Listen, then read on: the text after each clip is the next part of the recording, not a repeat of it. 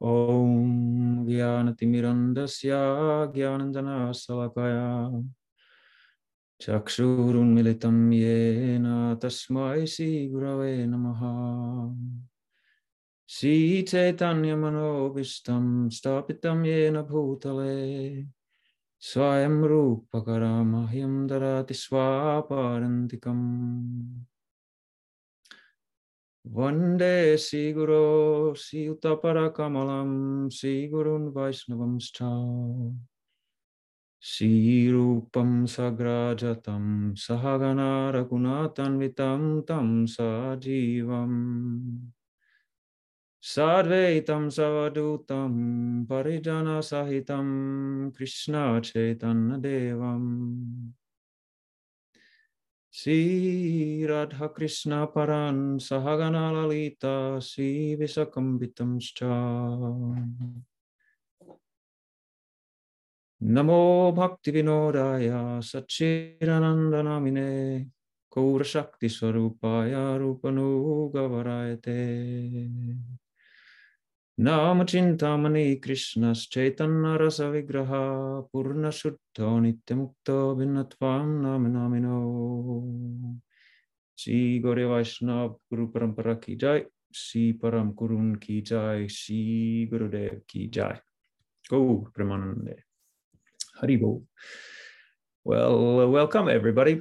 Uh, let's see, Govinda Mohini showed up and Sarada, Sarada also. Jai, welcome. So today I'm I have a, a kind of an ambitious goal. I'm going to try to go through five of these nama parads. Uh, we went through, let's see, I guess the three first chapters and the first nama parad in the previous classes. And um, yeah, today let's see how I can do for on the five. And uh, knowing how I get stuck on points and stuff, it's probably not going to happen, but uh, we'll get through them eventually, I would say hopefully. So, chapter five, which is, of course, the second uh, Namaparad, is worshipping the demigods as independent of Krishna, or sometimes it's also translated as thinking that the name of, of Krishna is equal to the name of the demigods. And uh, when I started doing the research on this um, particular chapter, I really tried like thinking about like what is it that these demigods represent? Because like in the west of course we're totally out of the varnashram system. We, we don't live in a uh, an a more ancient culture that has this idea of demigods or these kind of like cosmic uh, managers. What to speak of? You know we don't even have that. Like say like our our European tradition comes from the Greeks, and they had this whole pantheon of, of demigods and this same idea as the Vedic system. So we don't even have that anymore. What to speak of the, the Vedic uh, pantheon of gods? And so for us, this idea that we shouldn't worship the demigods as independent of Krishna is pretty far removed as Westerners. Well, not all of us are Westerners, but for the us, for the ones that are, um, you know it's like well that's that's a, like a no-brainer. Uh, we you know it's kind of easy for us to think oh of course krishna is god. You just like we have no it's like a clean slate. Like Shamananda quoted a really nice thing what um, in one of his classes what uh, Bhaktisiddhanta Saraswati had said to Sadananda that it's actually because Sadananda was like saying oh you know I'm so fortunate that I don't have this samskar from my earlier life of, of this like Sanatana Dharma. And, and Bhaktisiddhanta Saraswati Thakur said, you're lucky, like you have a clean slate. So there's definitely something to that in this, this Nama Aparat that we, uh, it's very easy for us if we can come to the level of accepting that, that Krishna is God, then it's very easy to be like, well, of course Krishna is the highest, just like the, the logic kind of makes sense. But imagine if you're born into the uh, Hindu system or the Varnashram Dharma system. And the whole basis of the Varnashram Dharma system is that the demigod worship is like an integral part of the society. And it like gradually trains you to, to kind of like decentralize your, your ego so that you're always showing gratitude and you're always uh, in this venerable venerable mood towards your environment and others and so then what I came to is like, well, what are the devatas really? So if they are these like cosmic ex, cosmic managers or expressions of of everything that happens. Of course, the Hindu idea is that there's consciousness behind everything, so nothing can really happen without consciousness.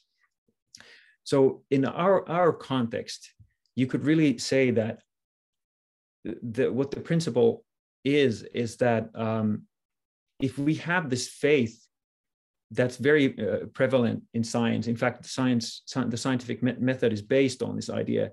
If we believe that nature is completely independent and is like this closed system that is just like a clock that uh, that just runs on its own, and that God, if he or she or whatever it is even exists, is completely removed from it because we have this closed system that works on its own uh, that is basically, you could say, the same mentality as thinking that the demigods are independent of Krishna, that this, what we see, functions on its own. And um, if you decide to get all of your information about life and the world and whatnot um, from the through your senses, if you just only trust your senses, um, it's actually very easy to think like this. And this is this is like it's easy to think that we are the the world is independent and it's all based on these laws these kind of, kind of like um impersonal laws that just happen automatically and and nobody's deciding how it goes whatever. And so this is exactly what happened. Basically when the renaissance or like when the uh, middle age is turned into the new age, so the modern age. That's exactly what happened. The philosophers, there's this guy called Francis Bacon who who kind of made the break breakthrough of realizing we don't have to trust in this past uh, um, tradition or this like scholastic tradition or or the revelation to understand nature. All we have to do is he had this slogan, something like instead of studying the what was it, the book of wisdoms or books of wisdom, study the book of nature. So you just you perceive nature and you you create theories based on that, and nature will speak to you on its own.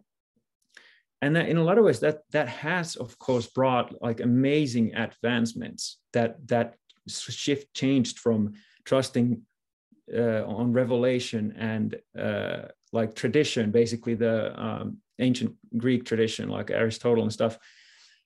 Instead of focusing on tradition and like kind of like this presumptive authority, they said no, the the information has to come directly from our environment through our senses and our intelligence. And it sounds so obvious to us, but it was extremely radical at that time in the 16th century. And um, like I was saying that that it has created amazing advancements in technology and like understanding of the natural world and stuff.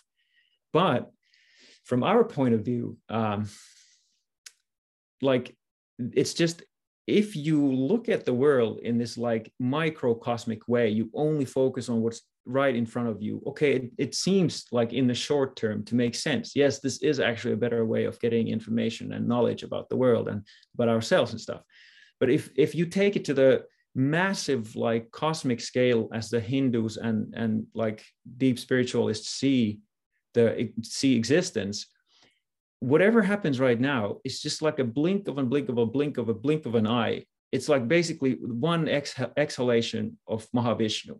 To you know, Maharaj, my Guru says to it's like a so-called poetic way of talking about it that like God breathes out this existence and there's like this inherent gyan gyan shakti or gyan in in god.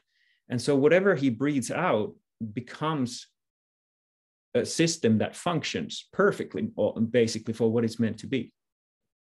And so the scientists they like flow out with that breath and they're like oh check it out check it out. I'm checking out all these details here. And it, it's all working on its own. You don't need god. You don't need god yet they are actually coming out as this speck of dust in the breathing of God.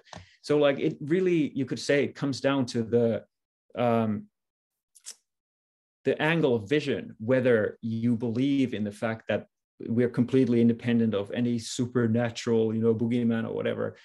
The fact is that, like, and it's easier to think like that in with Christianity in some ways, at least mainstream Christianity, because in Christianity, um, God is totally separated from from the material existence. Like basically, they say that the original sin or the the state that we are in the world is the complete uh, absence of God. Evil is basically nothing but the absence of God. So the idea is that in this world, there's absolutely nothing, has nothing to do with God in that way. Whereas the panentheistic idea of, of Gaudiya Vaishnavism and mo- much of Hinduism is that everything is completely in- intertwined with God. Yet he's like, he's not here at the same time, and he is like, it says in the Gita. So so it's easy if you only trust your senses to think yes actually the demigods or the, the material world is completely independent of any kind of transcendent idea that we somehow require for these things to happen. We were just ignorant before we tried explaining the world in that way through some metaphysical you know fancy footwork but now we you know came out of that dogmatic slumber and now we look at the world as it is and we can see it's just natural laws that function in a closed system. And of course what happened to christianity they went from you know like even uh, newton and and these guys copernicus were deeply religious people but they had this idea that they were going to clean up christianity from all this superstition. And so it went from that kind of science reason-based christianity to deism, where this idea is that God is just a clockmaker and he got the world going and then he took off. And then from deism, it went to agnosticism. It's like, well, actually, how can we know that there is some God who doesn't have anything to do with this world? And then, of course, from agnosticism, it's really easy to slide to atheism. And so that really, I think, is at the heart of this Namaparad, that we have the sense of being independent from God and we can choose to be with God if we want to, but we don't have to. That from the Hindu perspective, all that is just complete illusion. It's like an illusory perception of what reality is. And so if you think you're independent, you will not have the proper sambandha towards God. And at least theoretically, we should, un- we should understand this point. Although, of course, most of us, since we're still like pretty deeply conditioned by the material influence, we still act in the world, even as devotees, as if we were independent. And but theoretically, at least we should remind ourselves, no, that is not true. You know, one of the limbs of Saranagati is that that Krishna is your maintainer. And the second one of them is that he's your protector. And so that's really, I think, what it comes comes down to, in my opinion, this this Namaparad. Um, let's see here. Um, yeah, I guess really what it boils down to is, and I've repeated this, said this before, but I I so much like it. I'm just going to repeat it in this uh, context as well. That really the idea comes down to the fact that reality is a person. That's like the the Paribhasha Sutra of, of Gaudiya Vaishnavism in some ways, at least if you add that, and that person is Krishna, or the highest, highest, you know, uh, aspect of that person is is Braj Krishna. And so that that like key sutra to Gaudiya Vaishnavism, if you actually believe that reality is one person that manifests himself in these amazing, like infinite, varied ways, then you'll never think that that the demigods are independent. I mean, how could they be? Demigods are just like these tiny little parts of that amazing reality that is a person. So I think that's really the the remedy or the like antidote for the kind of idea that we're independent is that reality is a person and we're tiny particles of that person. And to me i mean for a lot of people who are not religious that thought is like awful. It's like i don't want to be part of anybody else i myself right? But for devotees since we know who we have some information and some little realization of who that person is it's a wonderful idea that you know, thank God we're not holding the world on our shoulders, right? And of course, what flows from that same idea that that the demigods are separate from Krishna or that the material world is separate from Krishna is that you start thinking that Krishna Nam and Krishna himself are not the same person. or not the same thing, that they're not identical. And um, that, like I think it was mentioned, I, I think I did mention it in the Namabhas uh, chapter, that that is really a very detrimental idea to Shuddha, chanting the Shuddhanam, because the whole basis of that practice of Shuddhanam is that you directly contact Svarup Shakti through your chanting, if you can chant Shuddhanam, or you try to do that, which is this like direct, like hotline to Krishna, you know? And so if you think that actually it's just some material sound, but it does something to your brain that makes you more, uh, more like, uh, uh, ex, uh, what's the word, susceptible to the cosmic mind or some kind of interpretation like that, which we'll be talking about later on, then you actually materialize the name, which from uh, what we believe is that the name is pure Suddha Sattva and, and the, the, like the lifeline directly to Krishna, because Krishna and his Shaktis are, especially the Svarup Shakti, are identical in, in many ways, you could say. Well, one and different, but um, you could say also identical. Um, but then it's important also to point out that although we believe this way, then we, we don't disrespect the devatas uh, because they have a function in the person, you know, the reality that is that person. And that the devatas are also devotees. They are like karma mishra devotees. They have some karmic uh, propensities mixed into their devotion, but they are overall they're devotees. And so we should, you know, have, you know, the highest regard for the fact that they are serving Bhagavan in their prescribed duty. And so in this section, Bhaktivinoda, because he, ta- he talks a lot about the Varnashram system and how if you're you're a devotee in the Varnashram system, what do you do? Because so much of it is has to do with uh, the demigod worship. And so he says the best way to deal with that is that you offer, after you've offered your bhoga to Bhagavan, Sri, Sri Krishna, after that, after that, you offer that boga to the, dem- I mean, the Mahaprasad to the demigods. And that's that's basically Bhaktivinoda is saying that's all you need to do as a devotee in the Varnashram system. You just you offer your Mahaprasad to the Deva, Devatas and, and your Guru.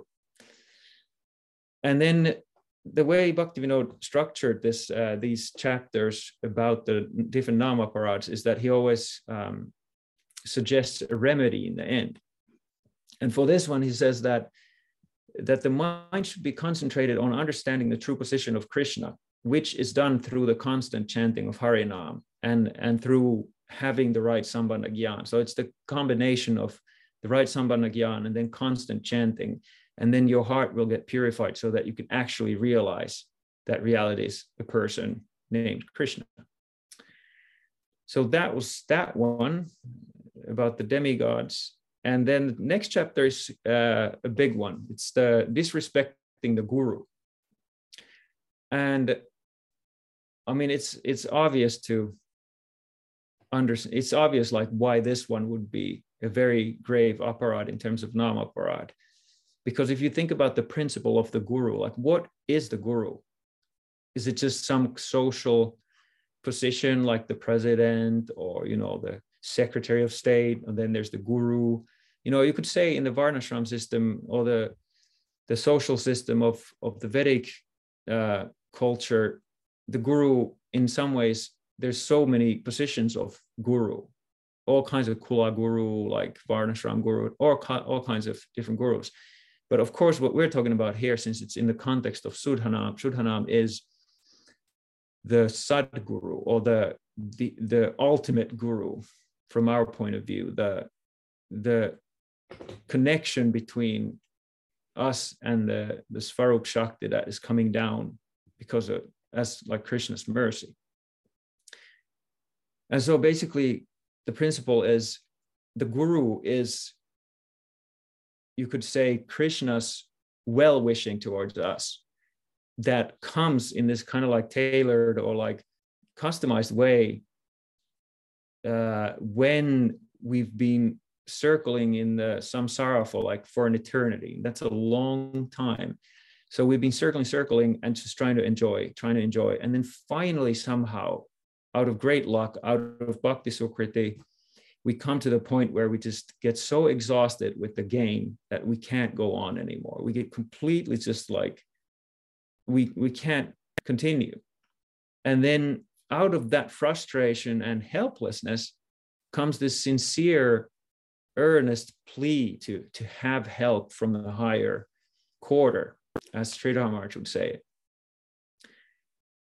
And that's that's when the guru steps in in people's lives. I don't know if you've had that experience. I i had that experience very strongly. It was like at the height of my uh, my uh, helplessness and anxiety and hopelessness really. That that's when i contacted uh, that the Gaudiya Vaishnava Guru Parampara.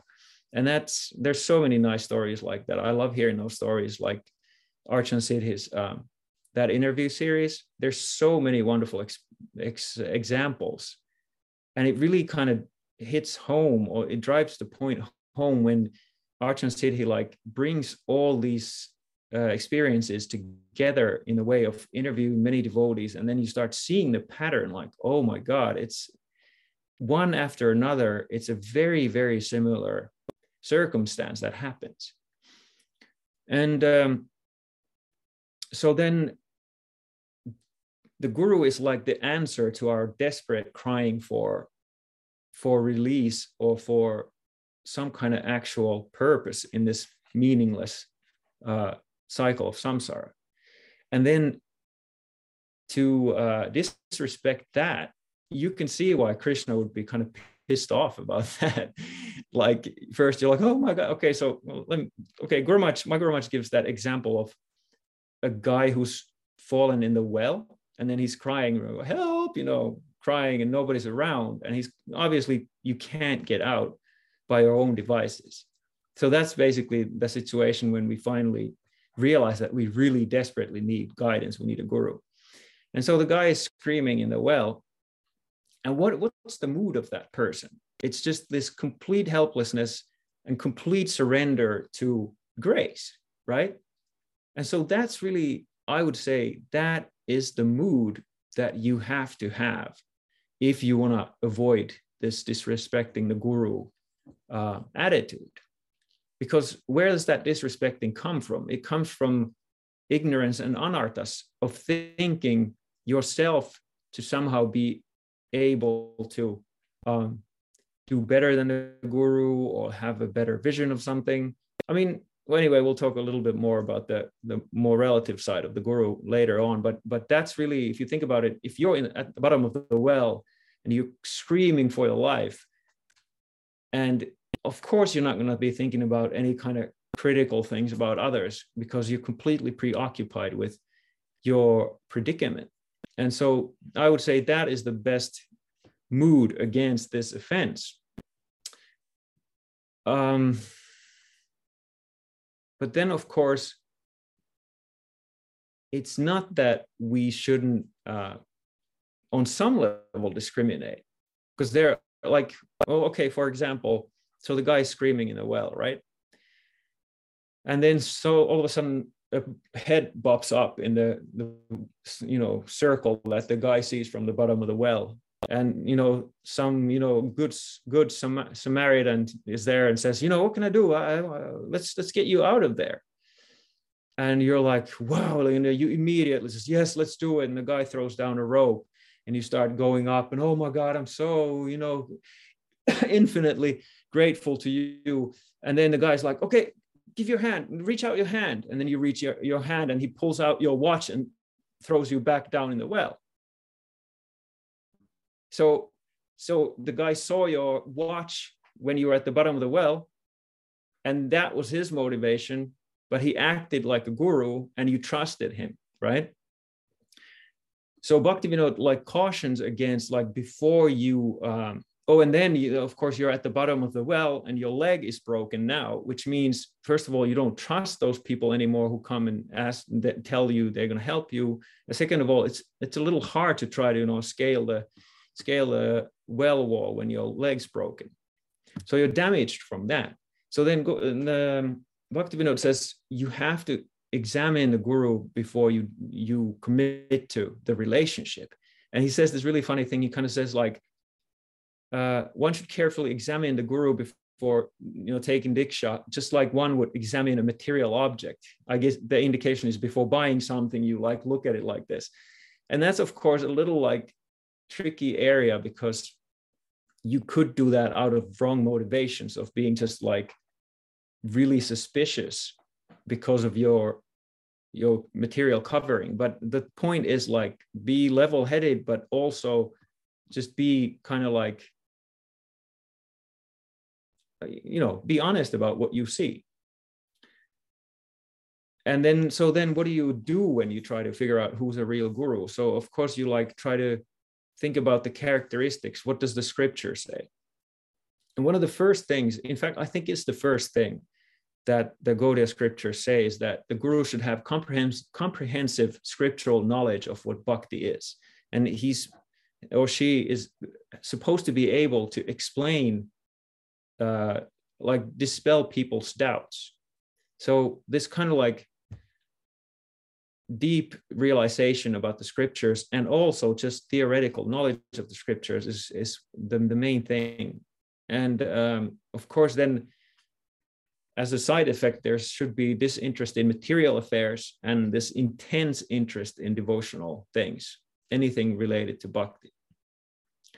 So that alone, like, just don't focus on basically on the external things, like, are you a good singer or are you a good speaker, even? Like, do you know the scriptures comprehensively? And are you actually disinterested in material life? And do you have this deep, deep interest in spiritual affairs? And that, that I think alone will say enough. Also, Bhakti Bhaktivinoda emphasizes that, that you, you can't think of the guru as an ordinary person, but this is like a, like a especially empowered person who's empowered by Krishna for this specific task of, of giving shelter to certain jivas that, that recognize him or her as, as a guru, as a, like an ambassador from the other side. And Bhaktivinoda says that we should always serve the guru with great devotion and always keep in mind that uh, that she has basically saved us from the well, and that's the right attitude to avoid this uh, aparad of disrespecting the guru. But then at the same time, sometimes it happens that your guru gets influenced by uh, karma and and gets attracted by uh, wealth and and the opposite sex or the same sex depending on their orientation or uh, like the uh, thirst for power and influence pratishta and then if due to bad association that happens and they fall down or they they change their philosophical ideas about what the ultimate truth is then you can disregard the guru's instructions. That's that's really like the only time you can totally disregard the guru's instructions and reject the guru. And then it's obviously not an aparad if the if the guru falls down. But uh yeah yeah i think that's as simple as that and then Bhaktivinoda, uh, he also describes how we should be reverential towards the guru. And he, this is a direct quote, one should not step on the guru's bed and seat, shoes, vehicle, the water that washes his feet, or his shadow. and here, my Guru Maharaj at least uh, is he kind of downplays this kind of Aishvarya, like that thing about not stepping on the guru's shadow. I think that's that's uh, the India in Indian culture. It's a much more grave offense than in the West. I don't think anybody in the West would even think about something like that. But here, yeah, Guru definitely. Uh, when I joined, he emphasized this idea of like a, that he wants to have a smaller halo as a guru, which means that that like intense emphasis on the Aishvarya side of the guru he did not find that to be useful at this time in the West. Like it all comes down to what's useful for the mentality of the people, really. The, the, the core principle is how can I help this person to get more serious about their spiritual life and go to Krishna? Like the guru is a servant, right?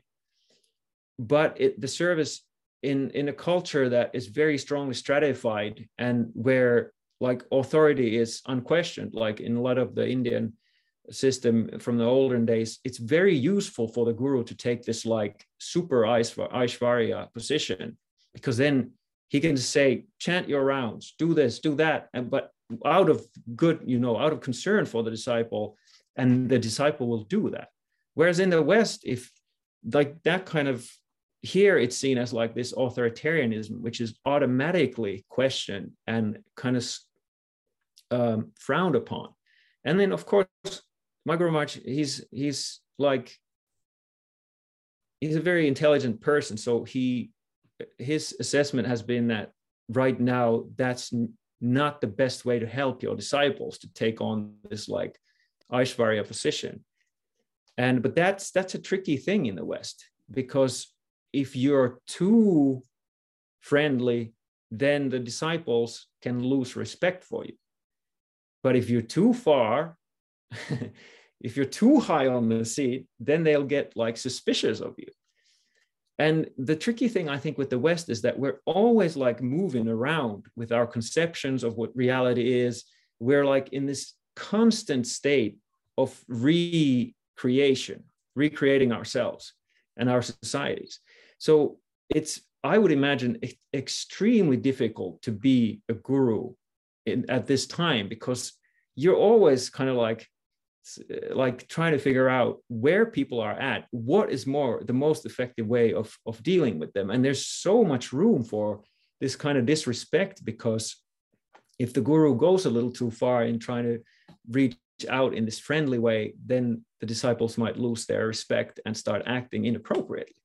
So i don't know. This just came to my mind when i was talking about it that we're kind of in a very tricky situation in terms of of the guru disciple relationship right now in the West because it's constantly changing and there's this strong, uh, what's the word, um, distrust of authority in general.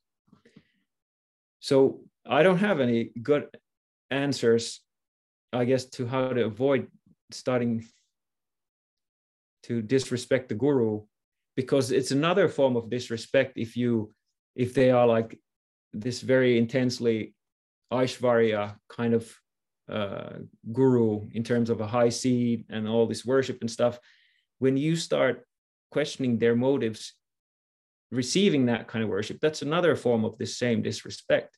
Whether you disrespect them by thinking that they're ordinary, or whether you disrespect by thinking that they're a little too extraordinary in other people's eyes or something. Um, and then Bhaktivinoda goes, well, this is actually, okay, maybe this is actually the answer. I'm answering myself here. Bhaktivinoda says that one should always act in a way that pleases the guru. Quote, if one acts this way and chants the holy name, one will attain the perfection of life. This is the statement of the Vedas. So that's really, then if you're really sincere, instead of the guru trying to placate you, you go to the guru and ask, what do you want me to do? And, and so like if you have this kind of like um, spontaneous uh, affection for the guru then there's kind of no question of um, the guru having to like act in a way that works for you if you know what i mean. But of course it's extremely hard uh, to have that kind of spontaneous affection for the guru like when the guru stops placating you and and he is who he is or she is who she is. I have extensive experience of this myself. I was just going to share one quick thing that happened to me uh, when i was a brahmachari. I went to uh, madhuvan we were um, pioneering madhuvan and so i went there with guru Maharaj and vrindaranya my wife. And well, wasn't wife then and so Vrindaranya had started to kind of work on me because she could see that I had certain areas that I could improve on. And she always had that completely spontaneous affection for Guru Maharaj. And that's why Guru Maharaj, my Guru Maharaj has given her so much uh, uh, affection and let her get so close because she has this really spontaneous affection that I've always been extremely, I have to say, envious of and so so then she saw me kind of struggle and stuff and i was doing everything right but i was just kind of like uh, not it was not natural for me you could say and those so then she kind of sat me down one day. I remember we were in the in the corral in where I, I forget what they're maybe there's a corral still. I don't know. It's right in front of uh, Gorsundar's cabin. And so she sat me down. She said, "You know, your problem is that you're submissive, but you're not surrendered." And it was like an amazing moment for me. It was one of those things like, like you really kind of think that God is speaking to you through somebody else. It was the simplest thing that she said, but it kind of like put everything for me in perspective. And so then it became this mantra for me like oh yeah i'm submissive. I do everything as a duty. I do everything right you know. Oh you know guru maharaj i bow down i serve you know whatever. But it's like it's like vaidhi bhakti. And and like so how do you go from vaidhi bhakti to raganuga bhakti? Of course the, the answer is that it's this painful gradual purification of the heart. So i got a little off track but i this it was like a very significant thing for me. So i just wanted to share that so basically what i'm saying is like if you have that kind of spontaneous affection for the guru it's very very hard to you basically can't commit this aparadh and that's that is in some ways is our, well not in some ways that is the goal of Gaudiya Vaishnavism that you become completely uh, identified with the guru. And in the far end of it of course in the lila you're your best friends. You're equal actually on that level. You, you're not like a guru disciple. You you're in his or her group and you follow his or her lead. And it's like the absolute best friend you can imagine. No separation no like no uh, difference in terms of who worships who or whatever. And so like as sadhakas i would say we're very gradually trying to go towards that understanding of the guru while being very careful that we don't overstep that and then start acting too uh, freely and then commit this aparadh that we're talking about.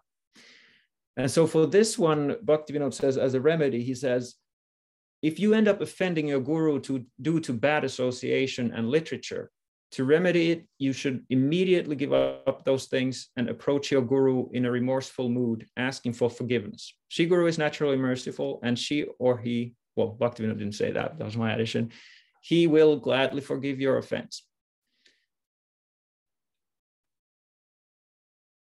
yeah, so that's another aspect of the guru. They are extremely merciful because they are kind of like the, the kripa shakti of, of Krishna coming to us.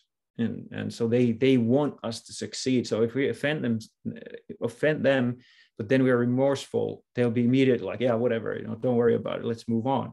Let's get you to Golok. Next chapter is disrespecting the revealed scriptures. Now, Bhaktivinoda starts this chapter by talking about the function of the Vedas. He first he delineates that the Vedas mean the four Vedas, the Upanishads, and the Puranas. Uh, and they're called, they're like described as the breathing of God. It's Apaurusheya, which means that they are not coming from humans. It's like this breathing, this like manifestation of, of God's cognition or something, God's mind, you could almost say. And they give perfect knowledge uh, comprehensive perfect knowledge especially about spiritual matters that is the the way that the vedas or the revelation has been seen in the vedic tradition in the sanatana dharma conception. And then Bhaktivinoda goes on to explain the necessity of scripture. And in at this point i want to share a video with you guys. It's a little uh, attention test to prove my point. Let's see here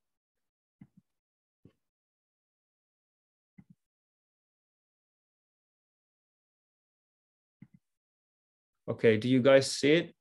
Somebody give me a thumbs up. Do you see the screen? Yes. Okay. So this won't have the audio, but it has the explanation. Just follow the explanation and and let's do the you you'll be the guinea pigs here. Oops, sorry, started too early. I'm too late. Okay, here we go. The monkey business illusion.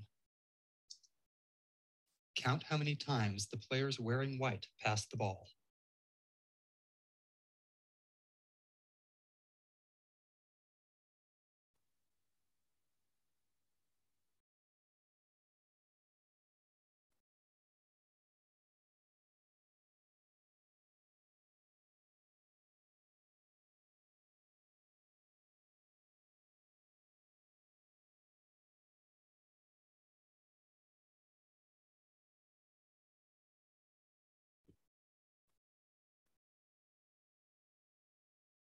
The correct answer is 16 passes.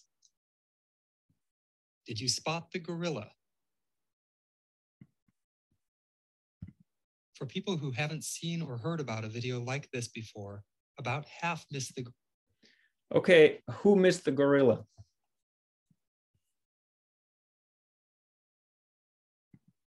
Let's see, you can do uh, in the chat. Okay, Sarada missed the gorilla. Anybody else? it seems like Sham, Shamananda and Sakyarthi also. What about Guido or Carolina? Well, Carolina missed it too. So, so that's okay, Krishna. So it looks like everybody missed it. So let me go back there. I'll show you where the gorilla is. You'll be surprised that you missed it.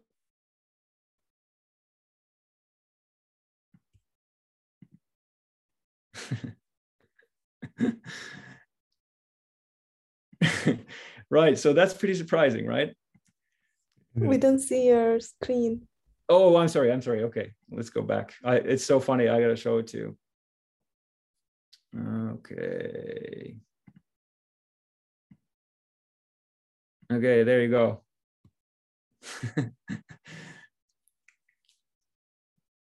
so that the reason I'm showing you this video is that when Bhaktivinoda talks about the necessity for scripture, he says that the senses are extremely limited.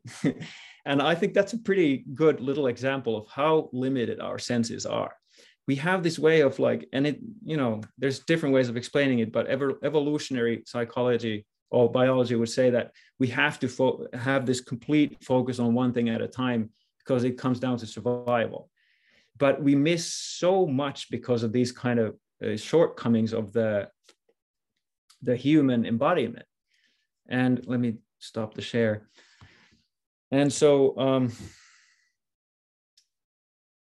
then he goes on to explain you know the, the classic four defects of the senses. The the limitation of the senses karnapatava the bhrama or mistakes by the senses vipralipsa or bias and cheating and pramada or inattention. So like what happened with the gorilla one um, you could say it was the limitation of the senses and mistakes. We make these obvious mistakes. And so so the scriptures come from beyond our uh, provisional way of perceiving existence or reality. And so they give you kind of like the bird's eye view of what reality is which we can't do ourselves because we are always stuck on the specific uh, um, point of view that we see the life through these eyes that we have or the, the senses that we have that we're, we're completely helpless in that way in perceiving the bigger picture. And we try to expand our way of perceiving through science and it's incredible what we've been able to do. But from the from the vedantic point of view or from the gaudiya point of view that's just like a drop in a bucket. That's never ever going to give us comprehensive uh, information of what we are and what this thing is that this crazy swirl that's like happening around us right?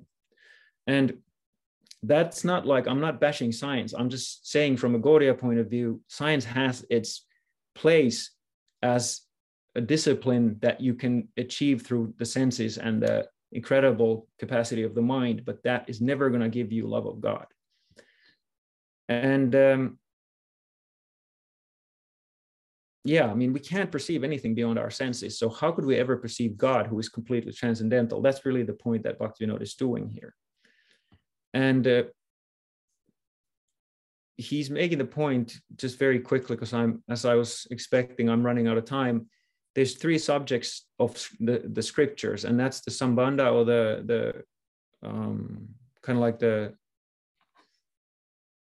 what's the word? This like uh, theoretical framework of what this thing is. Abhideya, which is the means to, to reach the, the truth or the final goal, and then prayojan or the final goal itself. And of course, for us, it's like Sambandha is Bhakti Sambandha Gyan. Abhideya is the nine limbs of Bhakti, specifically chanting, and then Prayojan is Krishna Prem. And that's really what Bhaktivinoda is saying. That's what scriptures are. Scriptures are really about, although they seem to be talking about all kinds of things. And he's quite heavy about philosophies that, excuse me, go against or who posit posit uh, that the final goal of life is something else than Shuddha Bhakti, be it karma gyan or yogic siddhis and so on.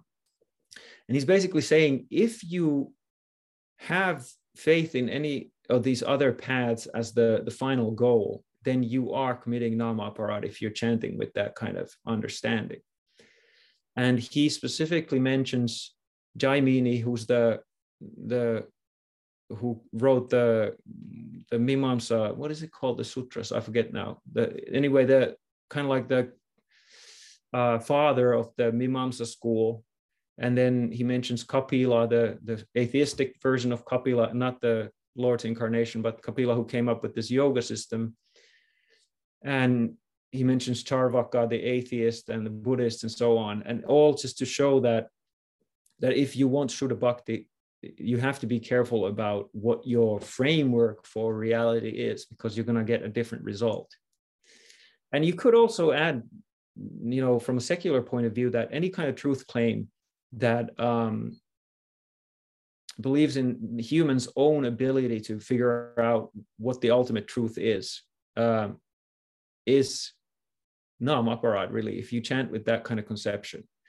And of course, I just want to add so that doesn't come off totally sectarian and fanatical that, of course, we can augment our understanding of the world by science in terms of all these practical things. I mean, it's undeniable that we've made in, incredible uh, advancements in understanding uh, so much about the material world and stuff.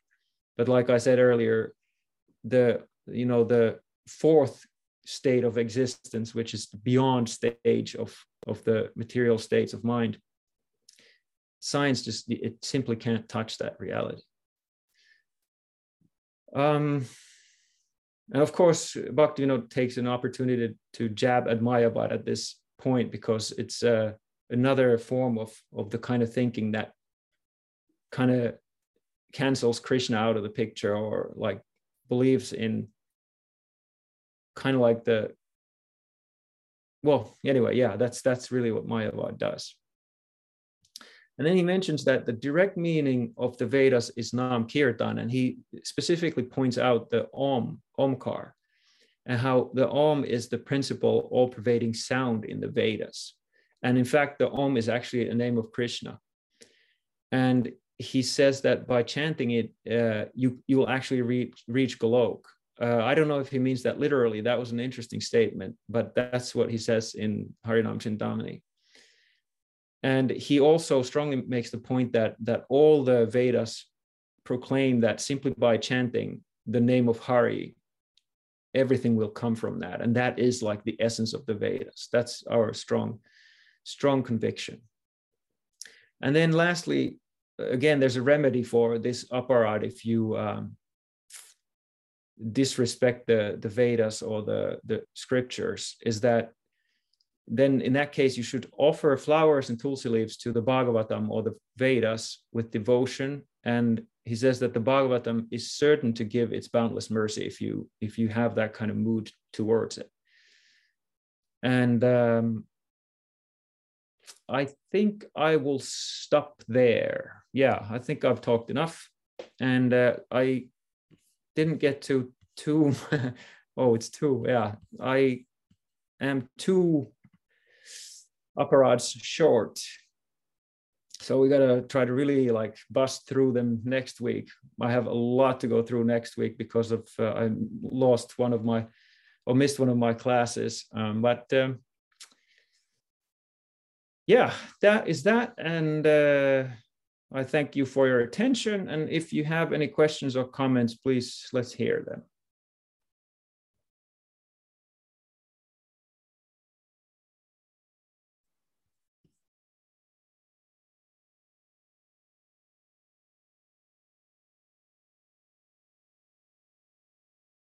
Oh, here we go. Sarada says, I heard somewhere that one of the external characteristics of mukti is seeing the oneness in everything. However, in the context of seeing the demigods as separate from God, for example, is complicated for us as humans with limited senses in the marginal potency of the Lord. Does it say that with further sadhana or more namkirtan, does seeing the oneness in everything become more apparent? Uh, I can't remember any direct, that's a really good question, by the way. I don't remember any direct statements specifically about the oneness. But I actually I want to dig into this because this immediately my uh, own sense is maybe Shamananda might have something in mind, but my immediate sense is that it definitely that that oneness uh, like like I really like the statement that Bhaktisiddhanta Saraswati made. He said that the Krishna Lila happens on the platform of Advaigyan or, or this like uh, complete uh, oneness. Of course, for us, us, it's a dynamic oneness because it's Bhagavan and his Shaktis that we're one with. But but yeah, like I would definitely say that the more we chant, well, okay, well, think about what happens to the gopis at the height of the Bhramara Gita you know when they are the, the intensity of the separation after the rasa lila like it was the consummation of everything they had ever wanted they finally ran off to the woods and krishna was there and then they this whole amazing like playful dance with krishna started and so they were like nothing could have been better for them and then all of a sudden krishna disappears and so so then from that they were like cast into this intense separation that just like killed them. They they were like, well, they would have wanted it to kill them, but they survived. It was even worse. And so at the height of that that worst possible separation, they went so delirious that they started thinking that they were Krishna. Not that that's the teaching, but it just shows you how intense their identification was with him. That they actually started acting like Krishna and they started playing out all these lilas and stuff. And so, since that is the highest goal of Gaudiya Vaishnavism, I guess that's one scriptural uh, thing you could think about that shows that uh, that the oneness certainly like ramps up as you get more advanced. That's the best I can do. Jay. Shamana, did you have anything to add to that one? Uh, not really. Uh, just thinking of uh, what Prabhupada said there, uh, what I read a few days ago in the the Constitution of ISKCON, he was saying something that, that Diksha is when you're kind of ready to see God in everything and everything in God, or something like that. Hmm. um, but but that's not yeah. Like I can't think of any any scriptural statement for that, but. Well, that's a good one though. Yes. I don't know why I have Diksha if that's the qualification, but anyway, it's a nice statement. Anything else?